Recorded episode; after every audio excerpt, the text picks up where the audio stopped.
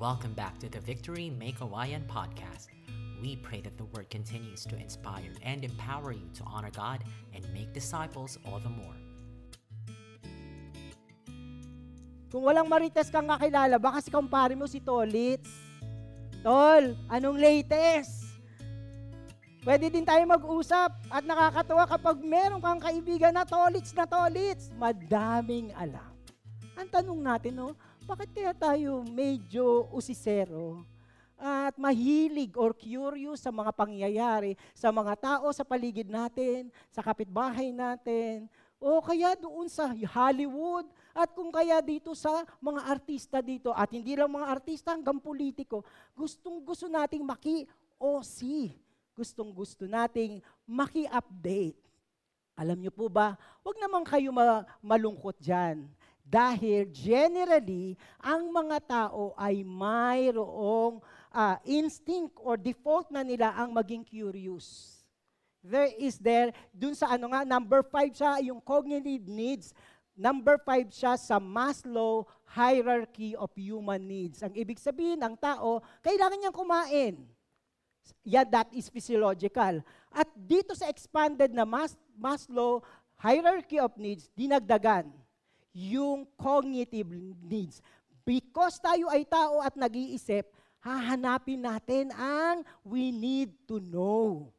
So ganun tayo, kaya hanap tayo ng hanap ng malalaman natin at mauunawaan natin at nag-explore tayo, kaplagi tayong may instinct na tayo ay curious. Kaya hindi lang chismax ang ating minamarites.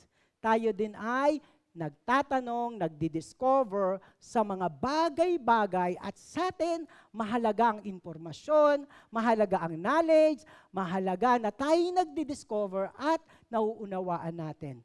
This is the general human need to know. At alam niyo po, hindi lang yun yung need to know, yung latest. Alam niyo po ba, instinct din sa tao ang mag-isip tungkol sa bukas. Ano kaya mangyayari bukas? Kaya si Madam Auring, oh, teka muna, baka hindi na kilala ng mga bagong generation, talagang sumi, ano, kumikita ang mga manghuhula, ang, ang ano, dati no may comics na horoscope, number one sa sale. All because there is tendency ng mga taong alamin ang bukas. Kaya may mga pelikula na ang ano Nostradamus ang tataas ng rating or ng kanilang sales All because natitrigger nito yung ating sense of what to come at gusto nating malaman ito. In fact nga, nung nagka-COVID, ang tingin na natin, end times na. At meron ng mga pumasok na mga, ng mga literature at mga posting tungkol sa, ito na, ito na talaga. Tatatakan ka na. So naging very curious tayo dito kasi instinct din natin ang mag-isip kung ano ang mangyayari bukas at kasama nito ang matakot kung ano ang mangyayari bukas. In our instinct, to, the need to know, nako po, ito ang panahon na ang dami-daming impormasyon at mga knowledge at mga opinion at maraming maraming bagay na nasa kamay mo na. Ang tawag sa panahon natin, information age. Kasi isang pindot mo lang ang highway ng mga fiber optic, lalabas lahat ang gusto mong malaman. Ang problema nito, hindi mo lang din sigurado kung fake news siya. Ang problema lang dito, hindi mo alam kung saan galing siya. No, kung mapapagkatiwalaan. Tama ba ito? Makakatulong ba sa akin ito? May meron ba sa aking impo, ano uh, benefits at kapag binasa ko po, matututunan ko eh magkakadagdag ng totoong knowledge? O kaya mayroong kang matututunan na sinasabi nating basura. Alam niyo po, sa kabila ng lahat ng ito, tama ang nakasulat sa Daniel. Anong nakalagay sa Daniel? Many shall run to and fro, and knowledge shall be increased in the century sa history ng buong mundo at ng tao, ang kapanahonang ito ang pinakamaraming na process na informasyon. At I tell you, kasama ka sa nagbigay ng informasyon. Yung hinahanap mo yung eyeglass mo, nakapost. So lahat tayo naglalagay din ng mga impormasyon at maraming nagkukonsume doon sa mga impormasyong ito. But the sad thing about this is that while overload ang knowledge, still man has not gone further for solving his basic problem. Ando doon pa rin yung problema. Sangkatutak na ang impormasyon, sangkatutak na ang post, sanghabang panahon na nandoon ka, haba-haba ng oras mo doon.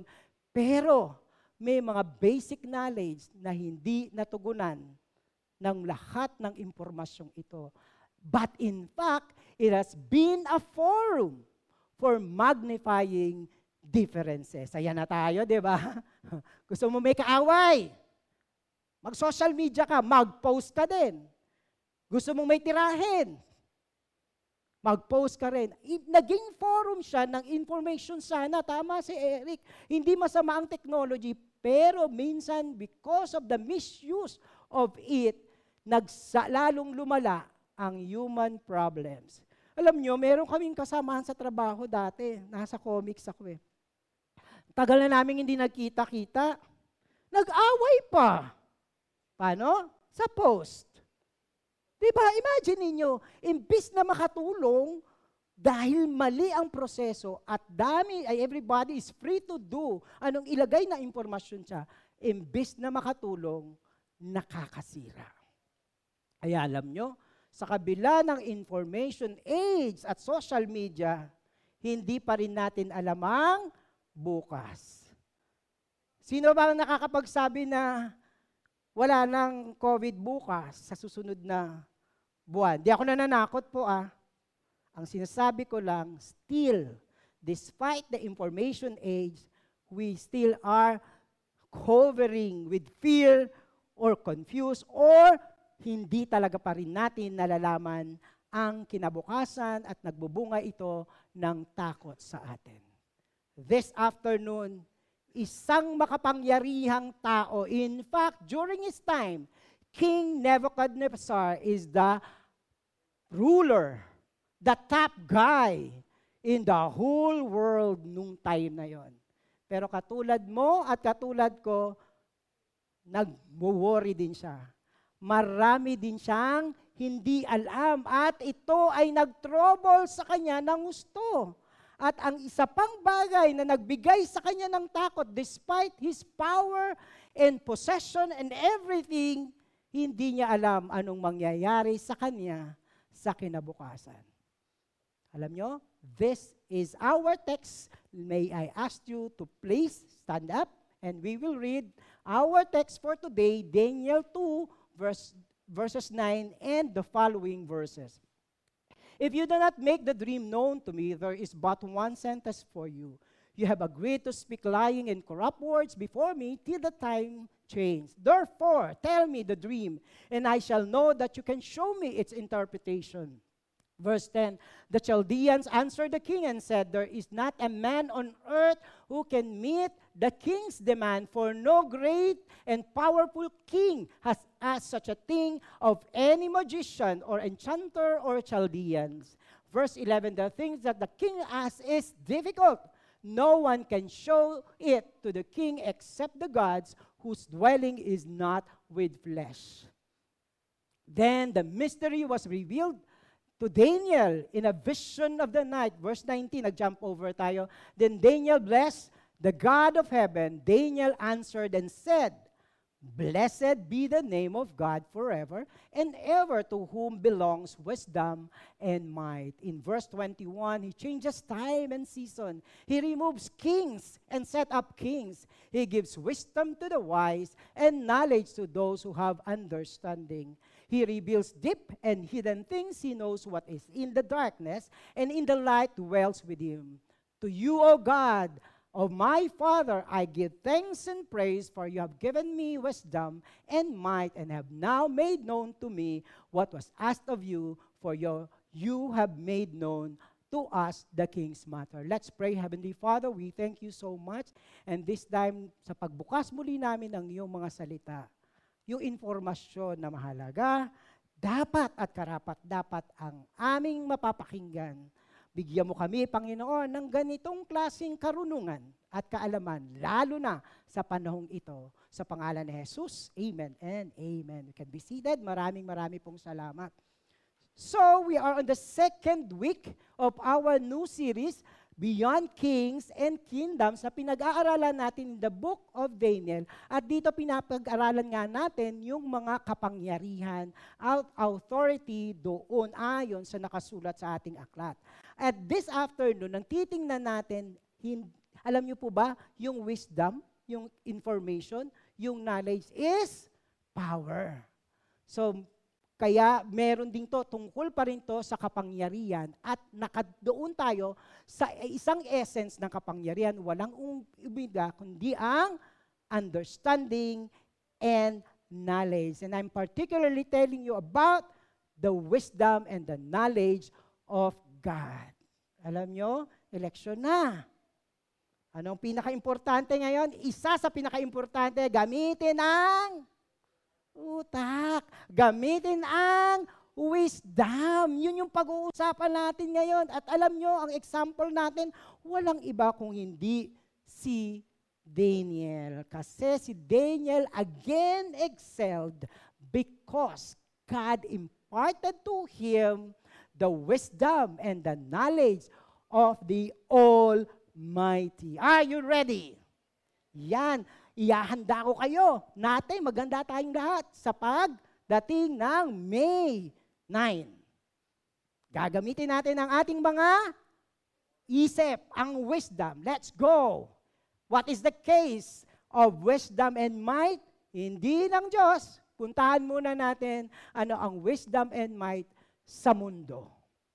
At dito, generally, kahit si King Nebuchadnezzar at kung sino mang makapangyarihang tao at mayamang tao, may problema siya, I tell you, sa karunungan at kaalaman. The world and her leaders are also, like you and me, are in trouble when we are talking about wisdom and knowledge. At gaya nga ng nabasa natin kanina, makita po natin sa Daniel, ano bang problema ng hari? Kailangan niya ng kaalaman. Verse 1 of chapter 2. In the second year of the reign of Nebuchadnezzar, Nebuchadnezzar had dreamed. His spirit was troubled. Nanaginip siya at nako, hindi na siya pinatulog ng kanyang panaginip. Ang sarap matulog sana na may panaginip, pero ito, hindi pinatutulog ng kanyang panaginip and his sleep left him. Di na siya makatulog. Nagkaroon ng insomnia ang hari. Then the king commanded that the magician, the enchanters, the sorcerers, and the Chaldeans be summoned to tell the king his dream. So they came in and stood before the king, and in verse 3, and the king said to them, I had a dream, and my spirit is troubled to know the dream. Tingnan niyo po, oh, the need to know ng isang hari. Ngayon, pinatawag niya ang matatalino ng kanyang kaharian. Pag matalino ka, dapat alam mo, sabi ng king. Kaya pinatawag niya. So naghahanap ba rin siya ng knowledge and wisdom? Ang kaso lang, hindi lang mga leader ang may problema, may problema rin ang tinaguriang mga wise men. Sino dito kilala nyo napakatatalino? Kala nyo trouble free sila? Let's look at the example that these wise men are also in trouble. Verse 7. Hinihingi na ni, ni Nebuchadnezzar, bigyan nyo na interpretation. I need to know. Give me your wisdom. They answered the second time and said, Let the king tell his servant the dream and we will show its interpretation. Alam nyo, ang talino ng king. Di ba magigiling kayo? Alam nyo lahat?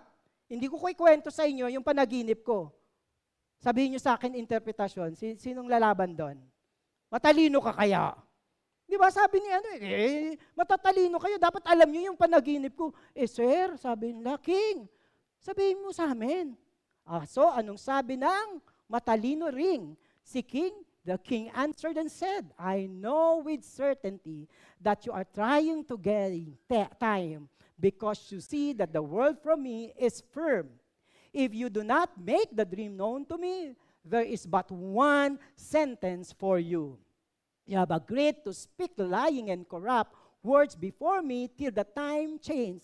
Therefore, tell me the dream, and I shall know that you can show me its in interpretation, utakan sa utakan. sabi nung mga magician, yung mga enchanters, yung mga matatalino, sabi mo sa amin yung dream. Sabi naman ni, wag niyo akong lokohin. Kapag kinuwento ko sa inyo ang dream, dapat alam nyo, di, kaya nyo hiningi sa akin yung dream ko, nagbabay time lang kayo, utakan sa utakan. Parang mundo lang ano, sino makauna, patalinuhan. Pero dahil hari siya, sabi niya, pag hindi niyo nabigay sa akin yung interpretation, tegi kayo. This is the trouble of our world. Alam niyo kung ano? The trouble and problem of human is that they are very proud of their wisdom. Nagmamalaki ang mundo. Pag tiningnan niyo yung mga nababasa natin, di ba, ang galing ni siya, no? Tapos ang galing ni siya. Tapos yung dalawang magaling, mag-aaway. Tapos yung mga magagaling, papasok ng papasok. Hindi, hindi na. Nakisali na. So nakita nyo, at pinagmamalaki ng, ng buong mundo ng mga matatalinong tao ang kanilang talino. That is the problem. At ngayon nakikita natin sa sitwasyon ni King Nebuchadnezzar who is very ano very authoritative pero wala pala siyang alam. At doon makikita natin na yung mga even the wise men, meron na silang hindi alam. Pero kung umarte ang mundo, ang matatalinong tao, lahat alam ko. And this is the case. Alam niyo po, God, all truth naman are God's truth. So hindi ko sinasabing pag walang verse at hindi kristyano, eh hindi na totoo yung mga truth na yon. Ang problema sa wisdom of the world is this. The wisdom of the world finds its root in jealousy and selfish ambition. Hindi ako nagsasabing mali yan. Hindi ko sinasabing luma na yan. Nasasabi ko ba, wow, ang galing ng sinabi mo. Tama ang sinabi mo. Wala pang nakakaalam niyan ng sinabi mo. Na-discover mo nga. Ang problema ay yung motivation sa pagsasabi niya ng tao kung ano ang kanilang alam. Anong sabi ni James? But if you have bitter jealousy and selfish ambition in your heart, do not boast and be false to the truth. This is not the wisdom that is from God, that comes down from above, but it is earthly and spiritual, demonic. Grabe, no? Kapag pala nagmamarunong ka para sa sarili mong gain at pinagmamalaki mo ang iyong karunungan, kahit ang ganda-gandang pakinggan sa harapan ng Diyos, that is not my wisdom. So it's a very important thing kung nag, meron tayong pinag-uusapan na karunungan, lalo na sa eleksyon, check your heart. Whatever you post there, check your heart. Hindi ko sinasabing tama siya, tama siya, mali siya, mali siya. Check your heart. Kasi ang wisdom from God is not with selfish ambition. Ano pa ang wisdom of the world? The wisdom of the world denies the wisdom of God. Ito na, harapan na kayabangan ng mundo. Anong sabi nila sa, sa Biblia? Anong sabi nila sa tinuturo ng Biblia? At sinasabi ng Diyos, nakarinig na kayong pang-iinsulto sa Bible? Di ba? Nakarinig na kayo ng, wag yan, Diyos yan eh. Wag yun yung pag-usapan natin. Alam niyo anong sabi ni, ni Paul naman sa 1 Corinthians 1.22? For Jews demand signs, and Greek seek wisdom. But we preach Christ crucified. Yung gospel para sa mundo at sa mga Jew, ano? Stumbling block. Tapos, to the Jews, anong tawag naman ng ano? Ng Gentiles? Sa Kristyanismo kay Kristo sa Bible?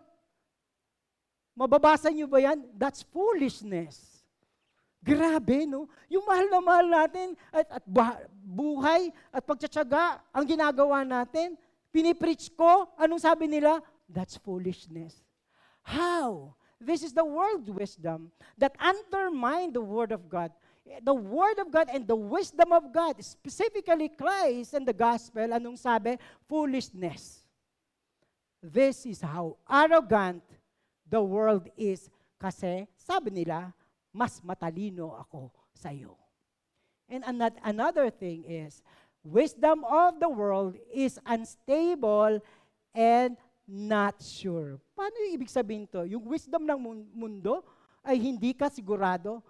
Sabi ni Paul sa Ephesians, sa mga Kristiyano, anong sabi sa kanila? Huwag kayong parang mga bata so that we may no longer be children, tossed to and fro by the waves and carried about by every wind of doctrine, by human cunning, by craftiness in deceitful scheme. Alam niyo yung wisdom of the world? Ngayon, totoo, bukas hindi na. Napansin niyo yun? Dati hindi pwede, ngayon pwede na ang salita ng Diyos at ang batas ng Diyos, noon oo, ngayon hindi na. Nakita nyo? Bakit? Kasi kung ano ang kanilang kalagayan sa panahong iyon, ang ibababa nila yung wisdom ng God at iaangat nila yung wisdom nila. Gets nyo yun? So napansin nyo ba? Sa kaming mga mas nakakatanda, ang dami naming nakitang tama pero ngayon, hindi na. Sa panahon ngayon, madami. Marami rin kaming nakitang mali noon, ngayon, popost mo pa at ipagmamalaki mo, tama na to. At huwag tayong palilin lang kapag may verse. Hindi lahat ng gumagamit ng Bible have the same kind of purity of the heart baka lang meron silang, balik tayo sa una, selfish ambition. Kaya nga, yung Kristyanismo noon, dahil sa takbo ng panahon, ginugulo nila at iba na ngayon. Even inside the church. But the wisdom of God, the word of God is sure and stable. Kaya mga Kristiyano, mga tao, let us keep our guard. Mas lalo nating tingnan ang mga bagay na information at knowledge.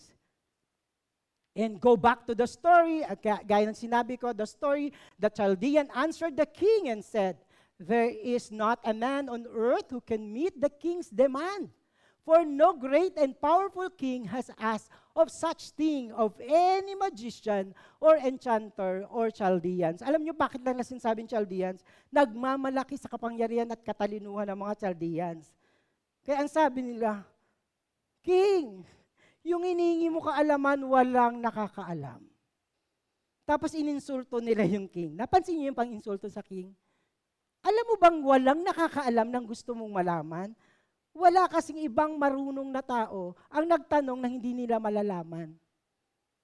Sabi niya, no powerful king has asked such a thing. Kasi sa kanila, lahat ng tao, aminado sila, may mga bagay na hindi nila kayang alamin. And so, the thing that the king asks is difficult. And again, no one can show to the king except the gods whose dwelling is not with flesh. Suko ang mga Chaldeans. May mga bagay na hindi talaga namin malalaman at maraming bagay na hindi malalaman ng maraming tao. Walang taong alam ang lahat. Kaya kapag magsalita tayo, wag mong pangpunto mo ay alam mo ang lahat. Even the Chaldeans, as it is written, no one knows everything. Nakakilala na kayong parang alam lahat? Di ba? Parang ang galing-galing. Let's look further. Because of this, the king was angry and very furious. Ininsulto mo pa ako and commanded that all the wise men of Babylon be destroyed. Ginamit niya na ngayon ang kanyang kapangyarihan. He judged. Ginamit ang isip. Anong kailangan nyo? Patayin ko kayo. So the decree went out, and the wise men were about to be killed, and they sought Daniel and his companion to kill them. Alam niyo po, let me just make a side trip here. Nakita niyo si King Nebuchadnezzar. Akala niya magaling siya, pero hindi niya alam. Nung hindi niya alam anong gagawin niya, gagamitin ko kapangyarihan ko, napaka-injustice nun. Papatayin ka, hindi mo lang alam. Eh lahat nga lang tao, di patay tayong lahat. Look at the injustice. When one man leads. Kaya isip-isip din ulit ha. Isipin nyo. Nakikilala ba ng taong ito ang Diyos? Kasi his submission to God ay ganun din siya maglilid. At kapag siya ay hindi natatakot sa Diyos, wala siyang pakialam maging corrupt o mamahala ng may injustice. So ngayon na tayo'y mag election think about this. Mag-isip. Kaya alam nyo, dahil dito nanganganib ang buhay ni Daniel at ng mga ibang tao ngayon. Eto na. At dito, kumilos at nanindigan si Daniel. Ganon din tayong mga Kristiyano. Tatayo tayo at maninindigan. And let's look at how Daniel nanindigan. Ginamit niya ang kanyang isip at talino. Then Daniel replied with what? prudence and description to Ariok, the captain of the king guard, who had gone out to kill the wise men of Babylon. Nakita nyo, very specific ang book. Hindi lang siya palaban na wala. Hindi siya nagrambo. Nung lumaban siya at nanindigan, ginamit niya ang kanyang isip. Anong sabi? With prudence and description. Ano ibig sabihin ng prudence and description, mga Kristiyano? The ability to discipline oneself by using your wisdom. Isip-isip din. At mag-iingat. Yun ang matalino, nag-iingat. Kasi ang ibig sabihin ng prudence and discretion, kapag meron siyang ginawa, alam niya ang repercussion nun. So iisipin niyo muna, pag ginawa ko ba to, pag pinost ko ba to, anong repercussion nito? Mas matalino ka pag ginagamit mo ang isip mo at sinusukat-sukat mo ang mga bagay-bagay. Hindi nag-aaway ka, nagwawala ka, pero wala namang laman ang sinasabi mo. Again, Daniel stood up at nanindigan gamit ang isip at sense of judgment. At tapos, verse 15, he declared to Ariok, the king's captain, why is the degree of the king so urgent? Then Ariok made the matter known to, to Daniel. Nalaman niya na lahat ang dahilan. Injustice talaga yun. King Nebuchadnezzar Anong ginawa ni Daniel? And Daniel went in and requested the king to appoint him a time that he might show the interpretation to the king. Hindi na bahagang buntot ni Daniel. Yun ang paninindigan. Inisip at sinabing maninindigan ako. Iharap mo pa ko sa hari. Galing ni Daniel, no? Alam nyo, let me be very straight here. May nagtatanong sa akin kung sino boboto ko, bakit hindi ako nagpo-post kung sino boboto ko. Pagkatapos ng eleksyon, gusto ko, pare-pareho tayong nagtuturo pa rin ako ng gospel. Kasi baka pag bino, pinost ko to, pastor ako, tapos yung sisharean ko, kaaway pala nung binoto ko, magagalit sa akin, sayang ang gospel. Para lahat, pwede ko kayong kausapin pa rin ng gospel, pula, puti, blue, or whatever colors. This is my strong stand. I keep my gospel as pure and with non-partisan politics.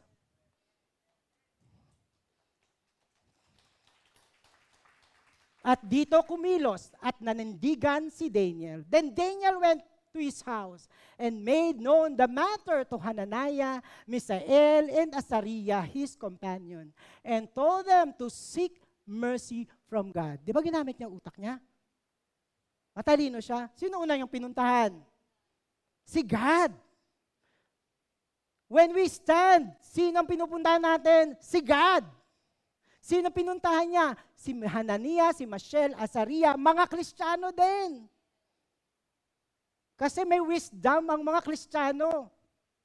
Punta ka sa Kristiyano.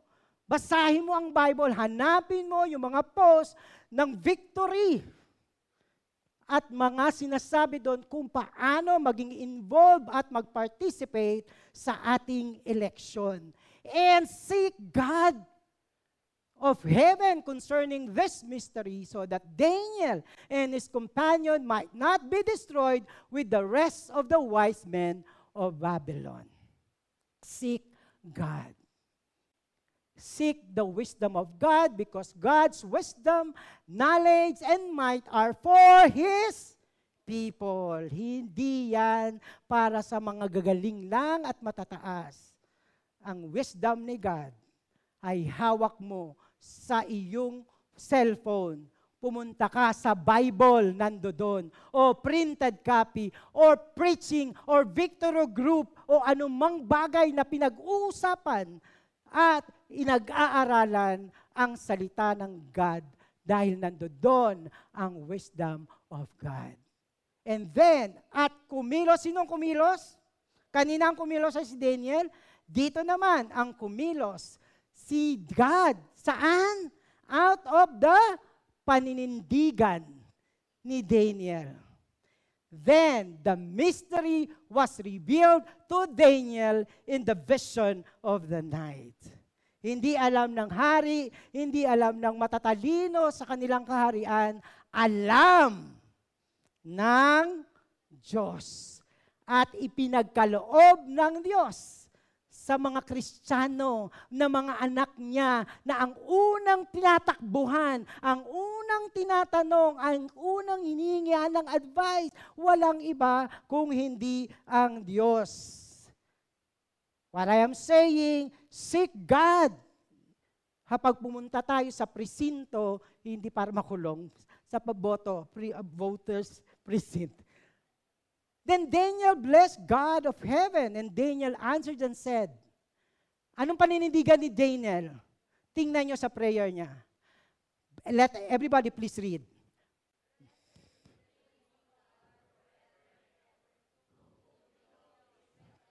Ulitin natin yung red. Kanino yung katalinuhan? Sino matalino? Sino marunong? Ikaw ba? Siya ba? Sila ba? Christian, it belongs to God. The sovereignty of the wisdom of God is yes, sovereign. God is sovereign and His wisdom is also sovereign. Seek God. Anong sabi dun sa Bible? My thoughts are not your thoughts. Ando dun ako sa taas, kayo nasa baba. Ang taas ng thoughts ni God para magmalaki ang tao na alam niya lahat. And this attitude of Daniel, he was able to receive from God kasi nagpakumbaba siya sa Panginoon. Alam niyo pa ang ano pang alam ng Diyos? Deep and hidden things. He knows what is in the darkness. Alam po natin ba lahat? Hindi. Pero, sino nakakaalam? Si God. Side trip uli ako. Baka hindi alam ng mga tao, pero alam ng Diyos ang ating ginagawa. Because God knows everything, even the hidden things, even things in darkness. Gusto ko lang angatin ang ating Diyos sa kaalaman, sa katalinuhan upang patuloy tayong lahat tumakbo sa Kanya kasi alam niya ang lahat. Sabing ganon ni Daniel, He gives wisdom. God gives wisdom to the wise and knowledge to those who have understanding. Maramot ba ang Diyos? Anong sabi? He gives wisdom. Kanino? Sa mga wise. Oh, ako yan. Wise naman ako eh. Tapos, He gives knowledge to those who have understanding. Again, ano description ng wise? According to the book of Daniel, according to the, to the Bible. Sino matatalino? ito ang matatalino. Katulad ni Daniel, he acknowledged God for who He is. While God is sovereign, submitted ka sa sovereignty ni God, and so with His wisdom. Hindi ikaw, kung hindi ang Diyos. Kung matalino ka man, it belongs to God. Hindi mo pagmamalaki kung naging scholar ka, kung marami kang naimpluwensyahan because of your wisdom, because katulad ni Daniel, meron kang acknowledgement na ito ay galing sa Diyos. Who is wise? Who knows understanding na ibibigay sa kanya ng Diyos ang kanyang wisdom? Psalms 11, 111 verse 10, The fear of the Lord is ulit. Ulit. The, one, two, three, go. Dito naman. Who is wise? Who has understanding? Those who fear the Lord. At kumilos ang Diyos at patuloy na, sa patuloy na pagpapakumbaba at pagpapasakop ni Daniel. But, tingnan mo sa ano, kaharap niya na si King Nebuchadnezzar, sabi niya, But as for me, this mystery has been revealed to me. Tingnan niyo to, ay, naku, nung nabasa ko to, talagang sabi ko, Lord, tulungan mo po ako maging parang kay Daniel. Not because of any wisdom that I have, more than all living. Kita nyo, ang humble niya. Nalaman ko yon hindi dahil magaling ako sa lahat. Alam ko lahat. Sabi niya, hindi. Sabi niya, it is not because of wisdom that I have. Hindi ako yan. But in order that the interpretation may be made known to the king and that you may know the thoughts of your mind. Bakit nireveal sa kanya? Kay ano, Daniel? Para sabi ni Daniel, di ba? Alam ko lahat. Sige nga, alam niyo ba? Ako alam ko. Ganun ba naging attitude ni ano? Ni Daniel? No. It is not for me. It is for the king. May purpose ang God when you have that great mind and wisdom. And Daniel assured himself of that again submission and acknowledgement na ang katalinuhan ay galing sa Diyos. God is the God of revelation. When God gives to man these special faculties, he must have a special work for God. Especially with Daniel. Nung binigay kay Daniel, may special word si God sa kanya. May special work siya. Lahat ng skill and giftedness natin, especially our thoughts, our advice, our preaching, our teaching, wag mo angkinin. Kasi binigay ng Diyos. Hindi para sumikat ka at payabangin mo ang sarili mo, kung hindi para ikalat mo ang wisdom ni God. For you have given me wisdom and might. Tingnan niyo yung wisdom binigay kay ano, kay ano, kay uh, Daniel yung wisdom niya may might. Let me tell you this, He changes, God changes times and season. Alam nyo, di ba natataranta si, ano, si King Nebuchadnezzar, anong mangyayari sa kaharian niya? Kaya siya nagkaroon ng dream. Anong sabi ni Daniel? God in His wisdom knows time, knows the future, and season. He knows the future and the fullness of time. His knowledge is actually active and He makes things happen. Sino man nanalo sa ano? 2022 election? Kung ano ang plano ng Diyos. Kaya kung sino ang uugain natin para mag mangyari ang plano ng Diyos, si God. He is superior. He changes. Uh, alam niya, pinlano niya, in-script niya ang mga mangyayari ng history. Hindi niya lang in-script. Kami, writer ako, susulat ko. Si Derek ang mag-execute. Si God, siya na writer, siya pa Ganon kagaling ang Diyos natin. Kaya sa eleksyong ito, huwag ilaglag si God at ang kanyang wisdom. Because God removes king and set up kings. At the end of the day, we are asking God and we will see God how he'll, will He work. Eh, Pastor, bakit may mga presidente na ang halimaw? Di ba? Corrupt. Remember, we are living in a fallen world. Yung mga mga politiko, yung mga leader na, na hindi lang sa sa gobyerno are fallen people. At yung mamamayan, fallen people. Kaya ito yung nangyayari. But what is the truth about this? God set ups or remove kings.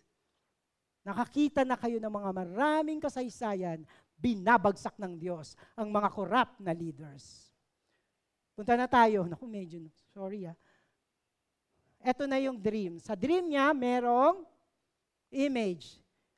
Ang, ang weird sa image is that ginto ang uluhan niya, silver and ang chest and arm niya, bronze ang belly niya, yung kanyang paa ay iron legs, meron pa rin siyang feet and toes, iron and clay.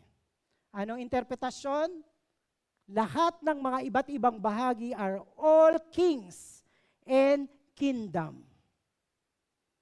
Tapos, ang sabi sa dream, may mula sa langit na bato na ang gagawin ay wawasakin ang lahat ng kaharian.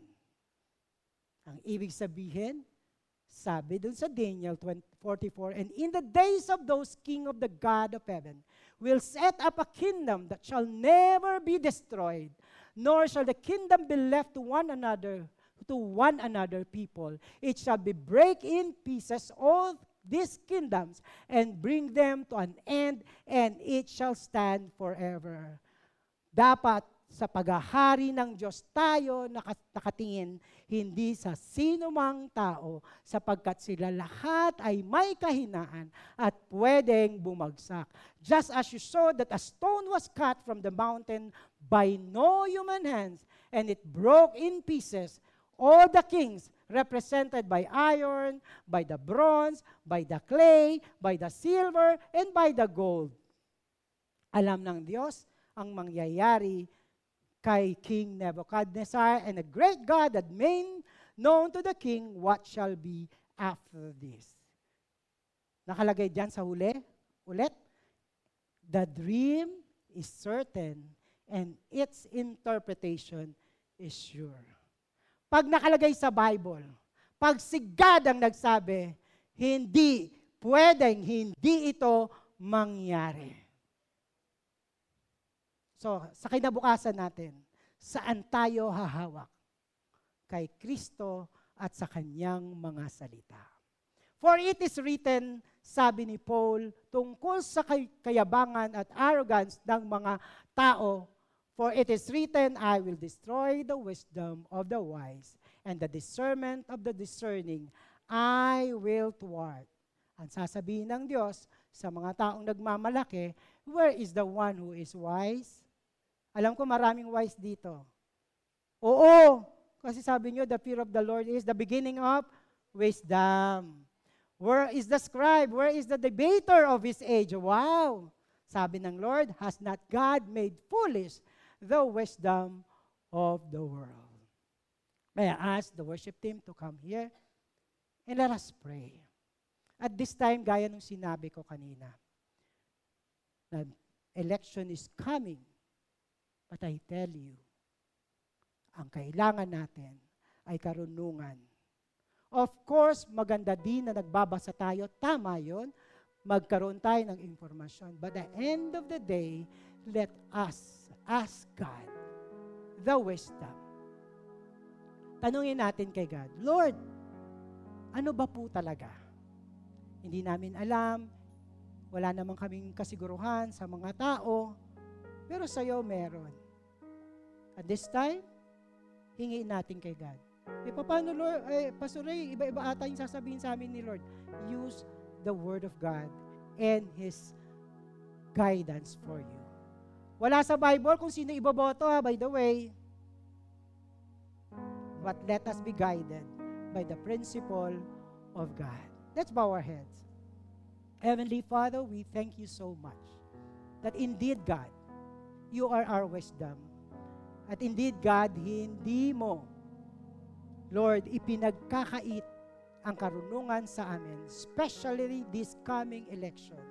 Ang kailangan lang namin, katulad ni Daniel, tatakbo kami sa iyo at hihilingin namin, God, kung ano ang iyong paggabay, ano ang iyong uh, itutulak sa amin para sa araw na yon. Pero ang importante, lahat kami magpa-participate. Father, in the name of Jesus, Lord, keep us together even after this election. Because, gaya nung nakalagay sa Daniel, ikaw pa rin ang maghahari. Marami pong salamat. And at this time, gusto ko kayong pag-pray din. Baka katulad ni King Nebuchadnezzar, kayo ay troubled. Hindi dahil sa panaginip. Baka kailangan nyo ng guidance. At may mga bagay na kinakatakutan kayo, katulad ni Ken Nab, King Nebuchadnezzar, na meron, there's something fear. At kailangan nyo ng pagpapalat, kaliwanagan mula sa God. Bow your head, sabihin nyo kay God, Lord, nalilito po ako dito, hindi ko po alam ang gagawin. May mga bagay na hindi ko alam. Paano po ito? Let's pray. Father in heaven, we thank you so much, God, na ikaw, God, ang, ang nakakaalam ng lahat. Lord, kaya sa iyo kami tatakbo at dito sa punto ng aming pangangailangan ng gabay mo, kung nalitito man kami, kung ang feeling namin para kaming nasa dilim kasi hindi namin alam ang gagawin namin, in the name of Jesus, by the power of your word and your spirit, enlighten all of us, God. And if there are fears for the future, dahil alam mo ang bukas, at para sa mga anak mo, ang bukas ay selyado sa pagpapala mo. We embrace your promise of tomorrow. You are our only hope. Maraming marami pong salamat, Lord. Yung natatakot, Panginoon, o parang bukas hindi niya alam anong mangyayari because of her or his situation now. I pray in Jesus' name that you just move into that situation, crush all the enemies, and give them a more stable future. At ganoon din sa aming bansang Pilipinas. Maraming maraming pong salamat sa pangalan ni Jesus. Amen and amen. Thank you for joining us listen to the preaching of the word. As we seek to live out what we have heard, we are here to journey along with you. Take the next step and get connected to a victory group today. Message us on Facebook or Instagram, or visit our website at victorymakeawine.org and we will gladly help you get on track.